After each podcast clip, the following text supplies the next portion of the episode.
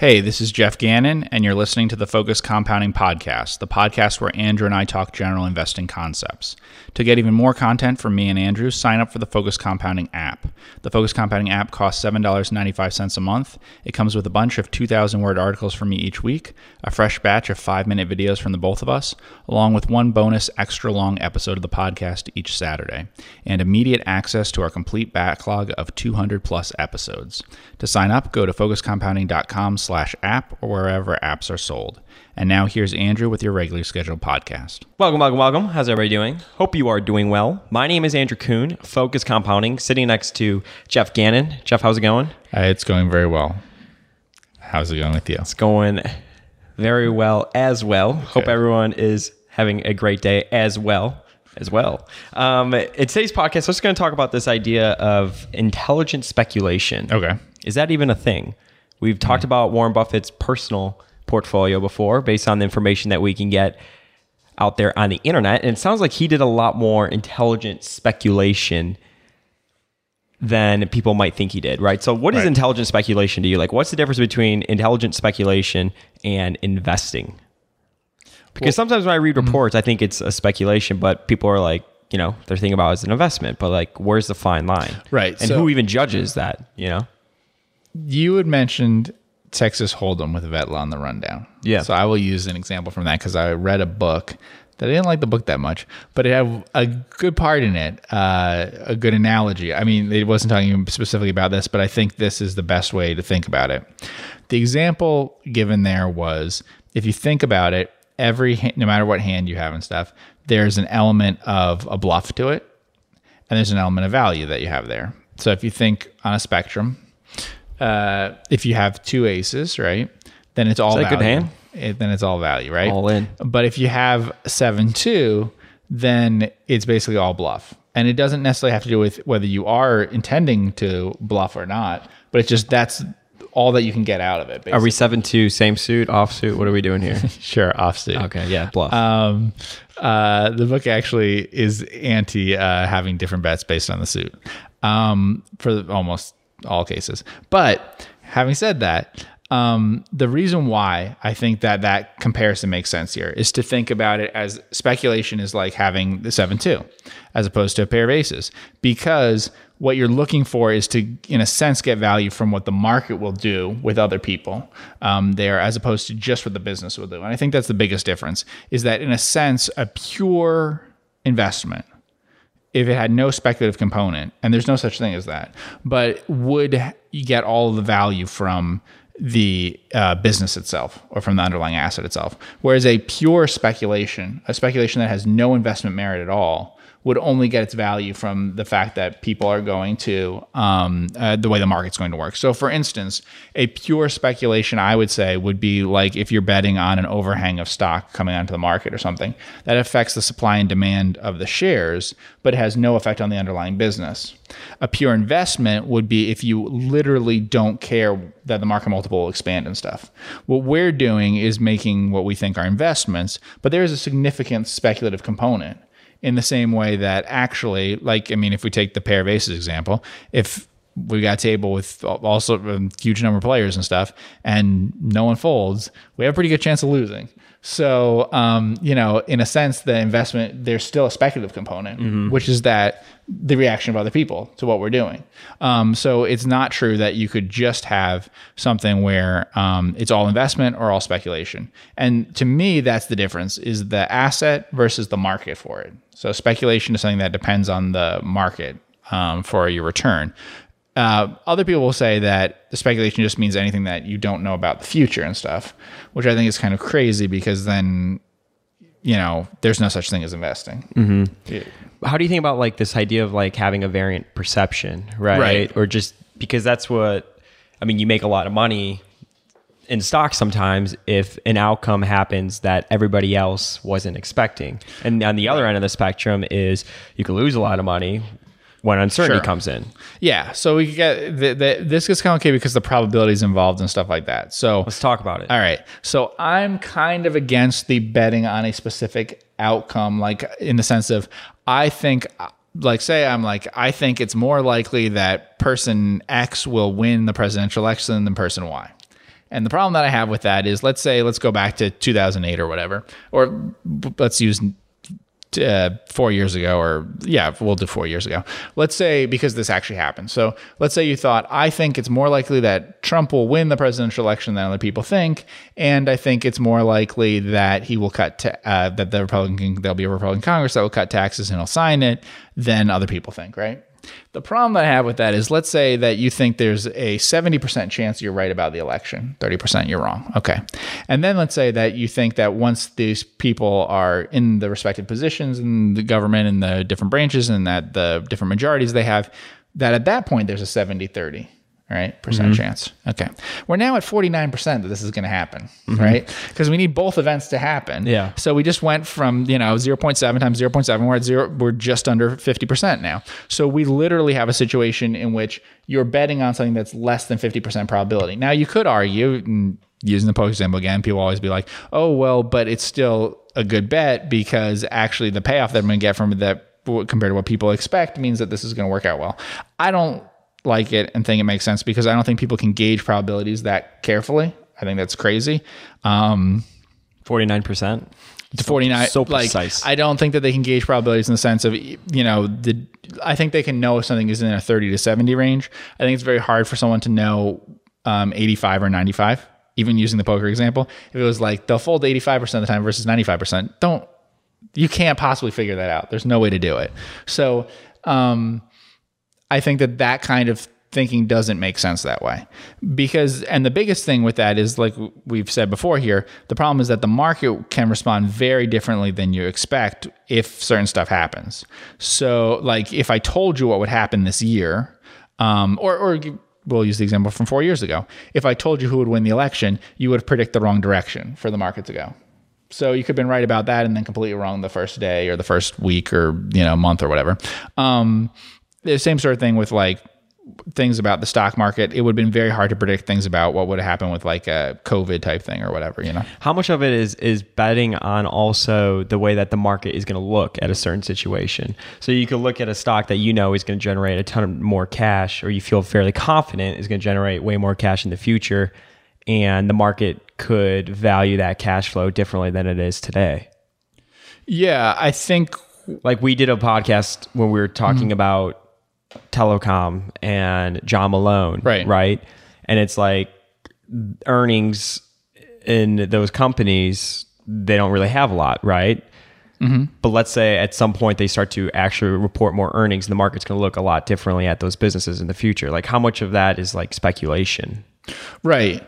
So that's a very big part of it, and I've I've done that kind of thing before. I think like as an example, I think computer services was a very good like investment type company and stuff. You could think of it that way, but a return in it was purely speculative in the sense that the it very re-rated, and so that's what I mean using the that example of like in a sense that's all not from the value of the business. It's not like the business generated a lot of value or grew a lot or provided a lot of free cash flow or whatever. It's purely that the business that was like a 13 times type earnings company was suddenly valued like a 26 times. Because that's the same thing with Microsoft. Yep. When it's at 12 times earnings, but revenue per share tripled or, you know, went up four times or whatever, and the stock went nowhere or went down. Yes. So I think that's a great example, uh, Microsoft, because we talked about that. I think that as an investment, most of the last 20 years has been the same for Microsoft. It's had similar investment merit.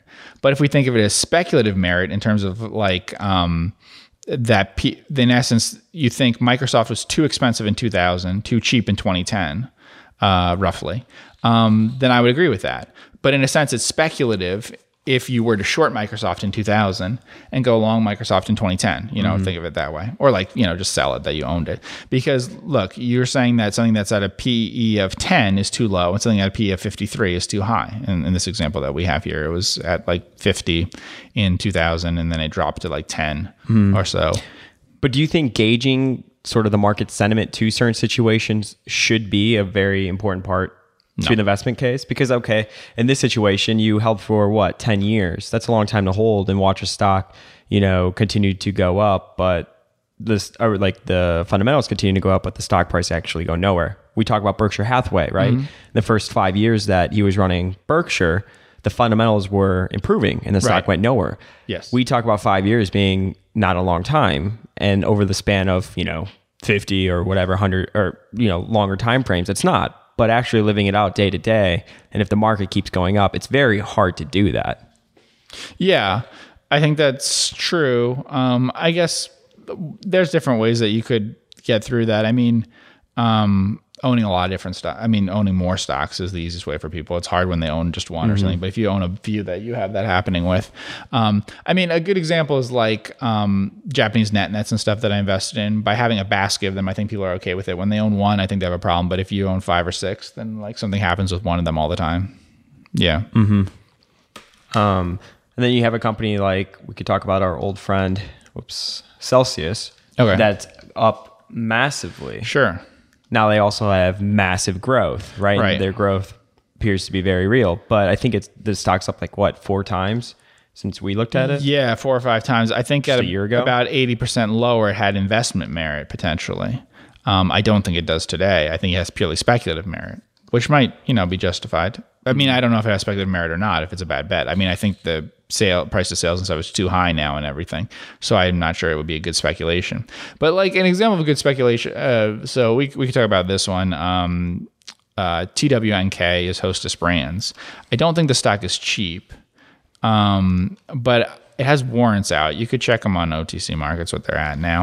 But so it has these warrants out, and the warrants They move around a lot. are interesting. Um, it also has options on it, so you could compare the cost of the um, warrants to the cost of the option. The warrants are longer dated than the longest option I know of.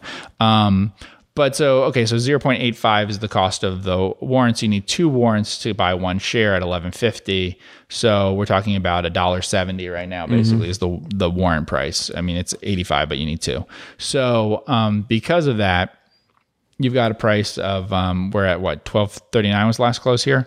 So as you can see, it's a very low price over that. Um, what did I just tell you that we're at? We're at uh, A dollar seventy. a dollar seventy. Um, yeah. So what's thirteen twenty? Is that right? Yeah. Yeah. So thirteen twenty on a twelve dollar forty cent stock, uh, and you have a little over a year left on it. Um, so from that perspective, you would say, okay, does that make sense as a thing to buy? Um, it could. The reason why it could, and this is what I mean by the speculative component here, is that it's potentially possible that you would want to buy that warrant despite the fact that it has no to me has no investment merit. Not that it's bad but like the stock is already trading at 2.8 times sales uh, ev to sales and things like that. Like it's already trading and then so if i look at the margins uh, margins are like 15% operating margin or something so basically it's at what i think is sort of like a fair price for it. You know it's it's at effectively when you adjust for things and stuff like 20 times when I adjust for the leverage, you know, the PE and stuff. So that's kind of normal for this kind of company. So I'm not getting anything cheap, but what I'm getting is a stock that will likely move around during that year. And then it's just a question of how much it'll move around. Obviously, it's likely to move around by more than the stock price, but there's the risk that I'll lose all of my money, right? So, I mean, so for instance, let's say it's five, six, there's a seven time decay on it, right? Yeah. Let's say it's five, six, seven percent. Uh, it has to move up five, six, or seven percent before I make any money. You know, stocks generally would be moving twenty percent, twenty percent or something. This stock is a little less. Um, the industry it's in has less like variation and stuff in it, but it also has a lot of debt. So I don't know why it would move less than that. So if you have over a year left on something, then you're probably going to move up, down twenty percent. You know, and the um, but of course you could lose all your money and everything. So it's a speculation. It could you literally just be a speculation on you think the stock will bounce around more than other people do. It can be that kind of speculation. Um, you can look at other things to try to figure that out, and people do detailed stuff like that. Like I said, there's a since there are publicly traded options on the stock, I guess people would look at the options market and say, okay, is the warrant better than the options and all that sort of thing. I don't know if that's the best way of doing it. I'm kind of skeptical. Do you think it's best to really just focus like on the simple thesis? I thought this tweet was really interesting by Value Stock Geek. If you're not following me, definitely should. And he said, after spending a lot of time reading old Vic posts, Value Investors Club, here are a mm-hmm. few conclusions. One, bad industries stay bad. There's not a miracle coming that will change it. I like that. Two, simple ideas are for making money, and complicated ones are for boosting egos. Mm-hmm. Really like that. And three, stay away from some of the parts. So I'm kind of curious. Like, do you do you agree with that? Do you think sort of these more complicated? Is it easier to bet on the business being like a predictable, just continue on throughout the future, as opposed to, you know, like the sentiment's going to be different and like the speculative component to it? Um, I agree that simpler things are easier that way, and, and uh, that like they're more likely to work. An idea that you can explain simply is an idea that is more likely to be successful. Um, for the Value Investors Club thing, I did do a completely speculative thing, which I thought was fairly simple in terms of the speculation. Just like I said, like that warrants thing is pretty simple. You can think about, Yeah. okay, well, how much variation do I expect in the stock? How much time do I have left? Whatever, you know, those sorts of things. Um, in th- that case, a company was buying up stuff to become an ethanol company, and it was trading at maybe one fifth or something the price to book of companies that already had the name ethanol in them. So I figured the two would converge. So that's a pure speculation. I, I did not like ethanol as an industry. The number one is bad industry, stay bad. I agree. It So you're betting bad, on so I don't want to be in it. perception. But if you're short one ethanol company along this company, uh, that what that company was at the time, then the two will converge in terms of the market perception. I agree with that completely. The, the related hedge. right? Yes. And so so speculative things in that way that the market speculative things in which the market is perceiving something as wrong, uh, perceiving something the wrong way, and will be disillusioned of this eventually, do seem to work well. Those seem to work pretty well. So another example is that I bought into a thing that broke up and spun off and whatever, which was um, B, is now BWX Technologies. It was Babcock and Wilcox, and that was one where I think the the company had a gr- had a very mediocre business in a sense and potentially dying and stuff. Uh, combined with a great business, an absolutely amazing business. We could type in BWXT so I can show you what I mean once it was unlocked, because the business that was left here after the spin that you can see, if this works out right, let's see. Yeah. So there's the spinoff. You can start in like 20, uh, yeah, 2016, I guess is maybe the first full year after. Um, you can see that you have a very strong business at that point.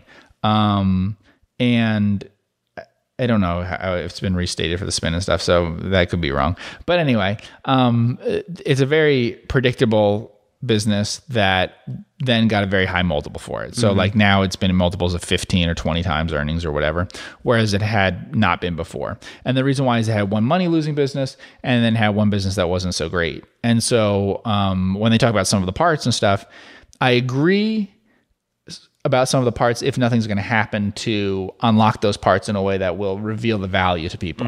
But I don't agree in the sense that um, a lot of times the market puts a lot of value on like price to book or on earnings per share or on free cash flow, or whatever those are. So if you can, in essence, predict that before the market does, you know something's going to happen and you can see it already, then it makes sense to to bet on that basically. So I think that that kind of speculation that oh the market will reward this afterwards makes a lot of sense.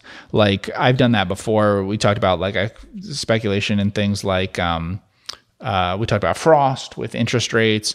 We talked about um, cruise lines with oil prices. yeah. It, in those cases, though, I still want to use my example of the uh, with the hand and the cards.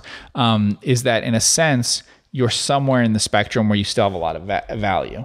Basically, it's like this is still okay if it's purely investment, but there's a speculative component and I can make money from that. I don't like the ones in which it's purely speculative. And what so like stock wise and stuff, what would purely speculative be? It would be the kind of stuff you and Vetla talk about in the rundown, right? Mm-hmm. It would be things in which there's literally no business or it could be a fraud or you know those sorts of things versus things in which there's some investment thing and then that mix can happen so like take tesla or something right is tesla we could put in the ticker and stuff so we could see is tesla pure speculation pure investment somewhere in between it is so it has a competitor that's pure speculation, okay, or another stock that people know of. Um, that Nikola. has it has no I'll talk invest, about it has. No hate that company. it has no investment merit. Tesla has a business, but there becomes a price at which it almost doesn't matter, and that's the problem. Is that and this is you know so I don't want to come off as sounding too negative on Tesla or whatever here. But what I mean is you reach a price at which the fact that you're a legitimate business and Nikola is not mm. doesn't make much of a difference in your bet. Because essentially the speculative component at this price is so high a percentage that even though you had that value, let's say you have, you know, $100 of value per share or whatever, and then your stock goes to $600. dollars mm-hmm. So it almost doesn't matter because you and a fraud both 80 to 100% of your value is in the pure speculative thing. Yeah, sure. And so the fraud you could get in and out of faster than other investors. You can make money, whatever. Same thing in this stock. It's mostly in like, will you be out of it faster? Do, will you know that stuff better in the multiple? Greater fool. Right. Than you will in terms of the um the price to like the price to value that way of the um so if we look like it's hard to judge, but if we look at things like gross margins and stuff here and try to work backward from that, um it's it's tough. I mean, what I said is pretty accurate, I think. I'd say that well over 80% of the value of Tesla is purely speculative. So I have a question. What's your definition of an investment? Well, an investment would be something in which there is no need for a public market.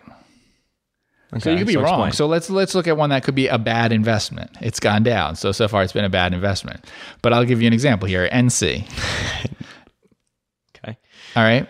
So this is an $18 stock, which earned in cash on average the last three years or so, probably five dollars or so. Sometimes it's as low as three, maybe you could argue, but it's not much different than that. So it's in the range of three to five dollars with the $18 stock price. So you're talking about know, three to six, I mean, let's say four to six times earnings or something. Okay. of its average earnings the last few years. That doesn't take into account the fact that it has net cash, right? So it's at a $130 million market cap. It has net cash that's pretty significant. Um, so I'm ignoring that, right? And you're still getting a number that's, you know, a few years, that in five years you could be paid back. So you can lose your biggest customer, which is a possibility with them now. Um, once you do, then your earnings can go down a bunch. You could invest things badly that you, um, the, the things that you, that cash can be invested in bad stuff. Um, but regardless, if you're buying something at PEs this low, um, and price to book this low and all of that. Um, I mean, here we the cash flow is the easiest way to do this. So if we go into the cash flow statement, we look at the market cap's 128 million.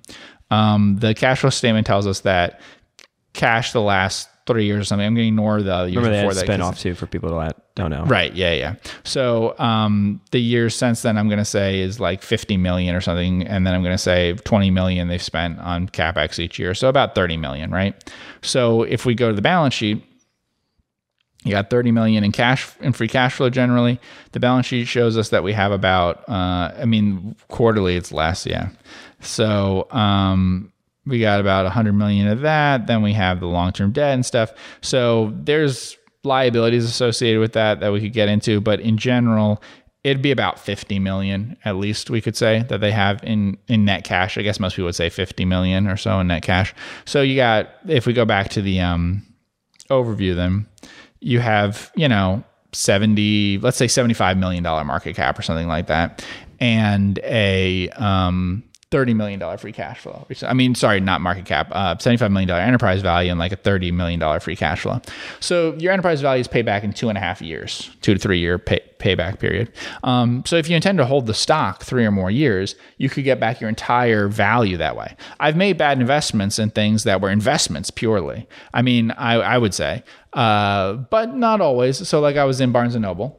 So Barnes and Noble is a good example because I would say it worked purely as an investment, making a lot of sense. This was 10 years ago. Because again, it, just like this, you could make all your money back in a matter of three, four, five years. But a lot of people were in it speculatively, and there was a speculative component to it because there was a proxy battle, you know? And the same thing would be like, um, I'm sure people were in uh, the Timberland Company, cool, Keweenaw Land Association, because um, it had an appraisal value on its timber that was higher. It had been appraised by someone a little while ago that was higher than its stock price. So there's your investment merit, right? The idea being that if it's ever sold, the entire company or something, that would be worth more. Um, so there doesn't need to be a public market for it, like I said. So investment merit is no public market. But then the speculative component is there's a proxy battle. So you think that's going to change things up, you know? And I'd say most value investors club things you read are a mix of investment and speculative, don't you think? Sure. Yeah. It's more like Uh, There's almost none I read that are pure investment. next couple of years of what I would like say is that. pure Yeah, investment. no, in, in a sense, there's that bluff aspect of what I was saying. There's that aspect of I'm going to get out before other people do. Yeah. yeah. Uh, NACCO's starting to look a lot like when Munger invested, you know, found the investment idea in Barron's. Yeah. I think he said it was trading at like a 25% earnings yield or something like that, you know, and he invested eight to 10 million and then it went to 60 million relatively quickly. Yeah. And they gave it all to Li Lu and Well, now it's at like 600 million. there are smart speculations and there are bad investments, you know, too. So I, um, you know, ju- I wouldn't. Let me put it this way: if NACCO works out badly, it would not in any way make it less of an investment. In the same way that um, uh, now you can play badly and stuff. In the same way that a pair of aces losing doesn't mean that it wasn't an bad investment in the fa- in the beginning. Yeah. Um, and but and I also mean that in the sense of the seven two thing is that I can't say that playing it is a mistake in the sense that it doesn't win. actually matter. What, I mean, they can't see your cards, so in a sense, it doesn't actually matter what your cards are if you're successful bluffing. Um, and the same thing in, in speculative things. I think if that's why I give that example because I think in speculative things. In a sense, if you're making th- money in purely speculative things, I would say Tesla's an example of that. If you've made money recently in Tesla, that may be a sign of skill and stuff. In the same way that winning with 7-2 might be a sign of skill. But there it is purely made on the fact that you're good at speculating i think. Like news driven and stuff like that. right that you were able to figure those things out or you were able to figure out that people were too uh, too um, pessimistic on it or to read those things or whatever all those skills that i don't have of figuring out those things about the the um, sentiment and those sorts of things and whatever that you could figure it out that way. What i'm saying is if you thought that was based on your understanding of the business fundamentals i can't agree that your return was really based on that. So e- even if Tesla's results were good and the stock went up a lot, I don't agree with the idea that actually you made much of an investment return because actually it mattered very, very little your ability to predict the business at Tesla. Mm-hmm. What mattered a lot is your ability to predict how the market would react. So that's why I would say that's a speculation. I wish I could look at more of Joel Greenblatt's Gotham fund days, you know, like the investments that they made. Like how much of it was really the market appreciating it. So like sort of the Right. speculation component to the actual business itself. That yeah, that's very interesting because I find that spin-offs and things in a sense have a big speculative component. Sure, like yeah. in the in the sense that you're and, and that you can be very successful with them because in a sense you're trying to figure out what the market will value something that it hasn't really had a lot of experience valuing. So there's opportunity for that mispricing. Yeah, and there is opportunity that way both ways. I think with like SPACs too, in the sense of purely speculative, um, that they could be priced too high at times and people could short them and whatever, but also that they'll fall too low in value and stuff because of the whole way that they work speculatively. There's a lot of things because they're kind of sponsored by things in the sense that they have some interest from people. Then they don't know what they're going to be in. Then people react to it in a certain way and it attracts a different shareholder group because they had no idea that's what that would be bought and everything. And so those speculative things are a lot like a spin-off or something. Mm-hmm. Now I think they're unfortunately reversed where historically the spinoff was more likely to be undervalued. The SPAC, unfortunately, I think is a little more likely to be overvalued, but it works both ways, you know.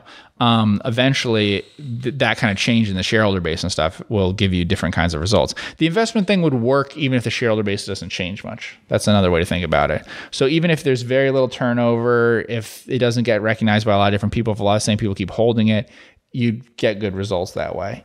Um, like I said with the NACCO thing, I don't think it needs to find different investors to have success that way. Um, in a short period of time, it would need to have it, but it really doesn't need that because you can see with the EV to free cash flow and stuff like that. You know, um, it just needs to be able to generate enough cash over time. Um, whereas a speculative thing is like you know would be things that you need to have a much bigger re-rating of the stock. Um, that can even be things like net nets and stuff. And I think of them kind of in a sense as being speculative, even though they're investment things. But you're doing it more on like a group basis. Yeah, you're doing it on a group basis. The idea being that the, you're getting good value um, because you're paying less than they should be re-rated to as a group on average, and it has to do with the very very low price. But in general, the problems with net nets are that it's hard to hold them long enough that they actually work out. Um, in the sense that I mean, if you hold them too long, they won't work out that much better than the market.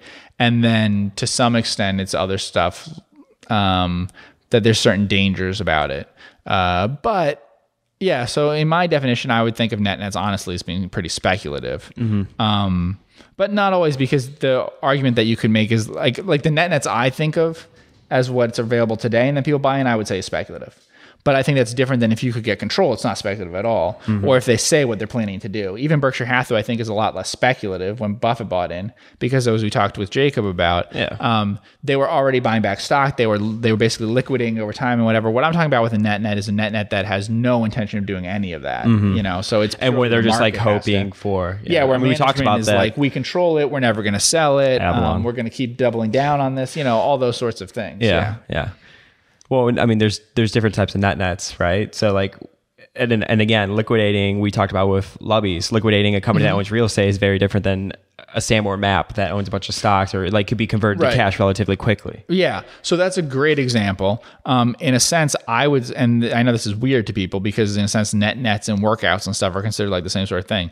But I would say that actually a workout, like a liquidation, a pure liquidation, just like a merger arbitrage thing and stuff, is has no speculative component. It purely has an investment component because all I have to be, it does not matter what the market, anything that happens to the market. All I have to be is correct about their liquidation.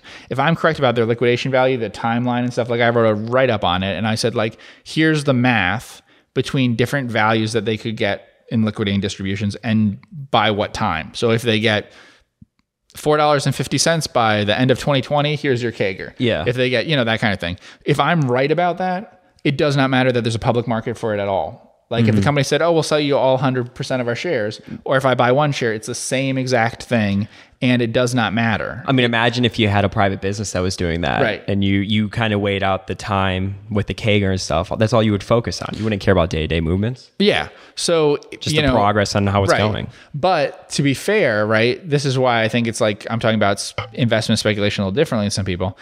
I think a lot of people would say that's speculative. How do I know what it's going to liquidate for?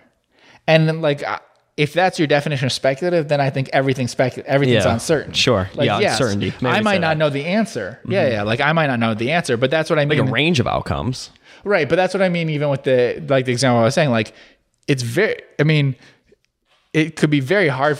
It could be very hard for you to know the actual probability that you're going to lose with two aces. But that doesn't mean that that you're actually depending on like how other people are going to play and stuff is why you're playing, right? And the same thing here, like. If you do that with that liquidation, it does not matter who who else is in the market and stuff. You know, it doesn't. Whereas like what I did with the um, the suggestion that I made uh, for Value Investors Club, which is the ethanol thing, was purely speculative. It did, I requ- it would require hundred percent.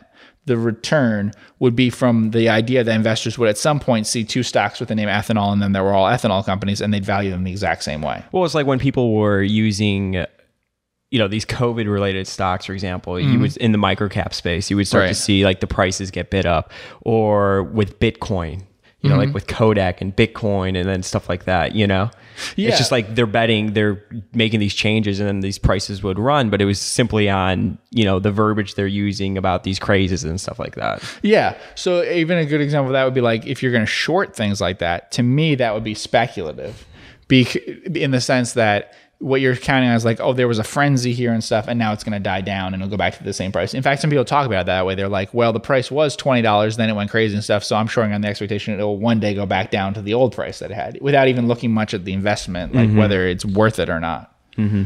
Got it. Cool. Want to thank everybody so much for tuning with Jeff and I on the Focus Compounding Podcast. Make sure you download our app, which is Focus Compounding on Google Play or the iOS store. Thank you so much for all the support. Make sure you hit that subscribe button, and we will see you in the next podcast.